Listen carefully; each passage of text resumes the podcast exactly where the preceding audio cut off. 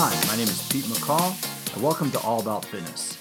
Today, on episode 39 of All About Fitness, it's just a quick fit tip where I'm going to talk about the emergence of well, we had an evolution. I guess not really an emergence, but an evolution of fitness from the bodybuilding culture to the strength and conditioning culture.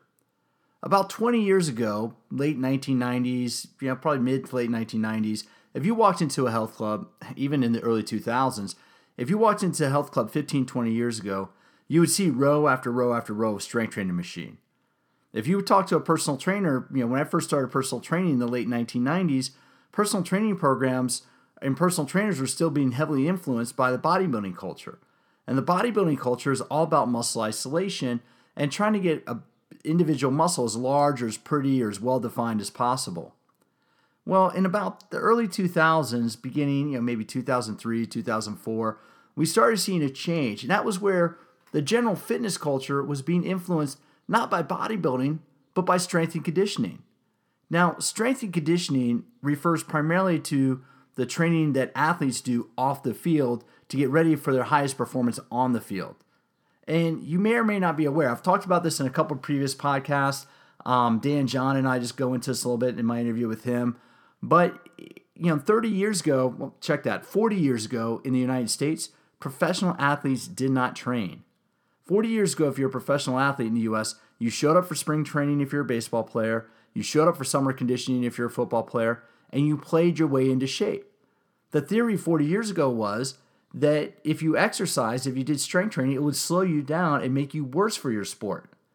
Well, the people that changed that were the Soviet Union, because in the 50s and 60s, Soviet sports scientists started realizing that the best way to enhance human performance was through strength and conditioning, was through sport specific strength training. And they started doing reams and reams and reams and years of data and collecting data and doing years of research to understand how to improve human performance. Now, that was because in the 50s and 60s, we were matched in the Cold War. And the Soviet Union used athletic performance as part of the propaganda to demonstrate that the Soviets were the dominant, you know, the dominant country, the dominant people in the world.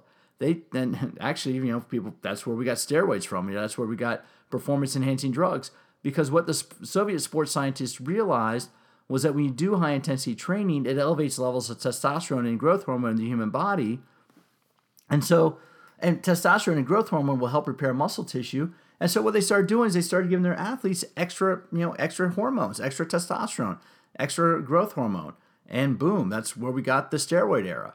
So going back to that, you know, in the in the 70s, if you're a professional athlete in the United States, you didn't work out. It wasn't until Boyd Epley, who was a track athlete and a, and a student and athlete at the University of Nebraska, Boyd Epley was one of the first ones to start implementing strength and conditioning on a regular basis with athletes. And they started noticing that the athlete that Boyd and other athletes he was working with were getting stronger. So Boyd started working with the football with the football team at the University of Nebraska, and the modern era of strength and conditioning was born. You know, the National Strength and Condition the National Strength and Conditioning Association is not quite 30 years old. I don't know the exact number off the top of my head, but it it was only born in the mid early 80s and it came out of uh, the Nebraska area. It's now based in Colorado at Colorado Springs, but is still a relatively young, um, a relatively young organization. And the National Strength and Conditioning Association is the association that certifies professional strength coaches, personal trainers, and now tactical strength coaches. Because in the strength and conditioning community, it's evolved. So now that, you know, 20 years ago, even 10 years ago, soldiers weren't training to go out to war. I mean, they were training but they weren't doing specific strength and conditioning. Now there's a whole field of tactical strength and conditioning to help our soldiers, airmen, um, naval, our uh, sailors get in shape to, to be fit on the field of battle. So this is everything has changed, you know, in, in the big scheme of things. So looking, you know, if you go into a, a, modern fitness facility now, if you go into a big commercial gym, if you go into a CrossFit box, if you go into a, a fitness studio, you know, a lot of that now is being influenced by the strength and conditioning community. You know, there's a lot less influence on, or a lot less emphasis on muscle development like bodybuilding training, and a lot more emphasis on movement training or conditioning. Now, your trainer may not realize this. If you have a relatively young trainer, or someone who's been, you know, certified in the last two or three years, they may not know this, but what they're doing now was not being done 15 years ago You know, picking up a medicine ball and throwing it around the gym, pushing a sled, flipping a tire, all that stuff is relatively new. So, about 15 years ago, we had this evolution from commercial fitness being driven by bodybuilding to commercial fitness being driven by strength and conditioning. Because what we started realizing, and that was my approach as a personal trainer. My approach as a personal trainer, starting around maybe 2001, 2002, was I was trained the everyday athlete. I would look at my clients and say, okay, what type of moves do you do that make you an athlete?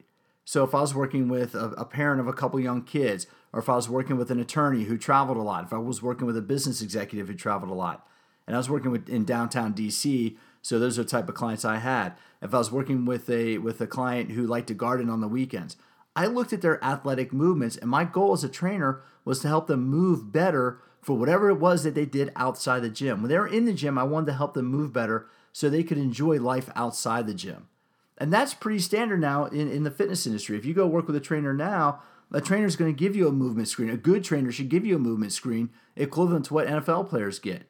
You know, a good trainer will break down your program into a long-term um, long-term periodization cycle.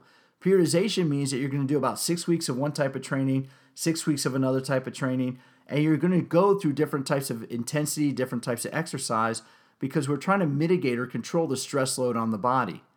All this is new. This didn't exist in the commercial fitness space until about the last decade. So if you're new to fitness and, or if you're a fitness enthusiast, you know, take a look around and see the way you're training now. And the way that I always tell my clients is, you know, what would you rather train like? Would you rather train like a bodybuilder? And, and I'm not knocking the bodybuilding community. If you're a bodybuilder, you guys are freaking tremendous. You guys work your tails off and you guys train harder than I could probably ever imagine to train. And I'm serious about that because that's not my goal. But let's look at what bodybuilders do. Bodybuilders walk around on the stage in their underwear. Probably about 60, 70% of bodybuilding is the exercise, 30, 40% is diet and, and other things and other ways to manipulate the lean muscle mass in the body. A lot of people don't have time for that. But what I always point out to clients is would you rather would you rather train like a bodybuilder who walks around their underwear or would you rather train like an athlete? Athletes make a sick amount of money for playing sports. Athletes have to be in the best shape of anybody out there. You know, if you're looking at athletes like Tom Brady, Drew Brees, you know, Brett Favre finally retired, but these athletes are now performing at a much higher level late into their years. Tom Brady's 39 years old and just won a Super Bowl. Drew Brees is in his late 30s and is getting ready for yet another NFL season. You know, what we're learning is if you apply strength and conditioning principles right, it can enhance our quality of life. So when you go to the gym now, you don't need to sit in a machine and push and pull on a lever because let's face it, that's kind of boring. When you go to the gym now and you push a sled and you swing a kettlebell and you throw a medicine ball or you do a clean and jerk, you know, you have to thank the strength and conditioning. You have to thank thank the strength and conditioning community for that. The strength and conditioning community had a huge influence, and they still have a huge influence on the commercial gym. So that's a quick fit tip for today. I don't know if that's really a tip, but it's just talking about the evolution of fitness from being driven by the bodybuilding culture. And for the last 15, 20 years, fitness has been driven by the performance training culture. You know, if you look at the popular magazines, you know, Men's Health, Women's Health, Shape, Self, Men's Journal, a lot of them have changed. You know, if you remember articles from years ago, it, you know, they still talk about various, you know, try to tone your butt and all that silly stuff. But the, the tone has changed. They're showing much different exercises. Because now what we know as fitness professionals, what we know as educators, what we know as coaches, is we want to train our clients how to move better. If you move better, you'll move more often. And that's the key to true health and long term wellness. So if you're thinking about starting a fitness program or if you're doing a fitness program, you're looking for a way to kickstart it, change it a little bit, I would encourage you to try to get out there and figure out what it is to train like an athlete. That's one consistent theme between all my guests on this show.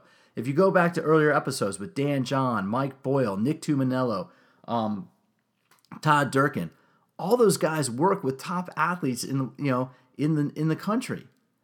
If it works for top athletes, it's going to work for you. We just have to scale it to your current your current level of condition and your current fitness level. So, quick fit tip for today is we should be training like athletes, not bodybuilders. And we have a huge, huge, huge thank you to say to the strength and conditioning community for driving commercial fitness away from the era of muscle isolation and towards the era of human performance and human performance training. So that's episode 39 of All About Fitness Quick Fit Tip. I'm Pete McCall. Thanks for tuning in and keep an ear out for future episodes of All About Fitness. If you want to follow me on Twitter, it's PeteMC underscore fitness. If you want to follow me on Instagram, it's Pete McCall underscore fitness. My email is pete at petemccallfitness.com. And my website, obviously, is petemccallfitness.com. Thanks for tuning in. Have a great day. And please tune in for future episodes.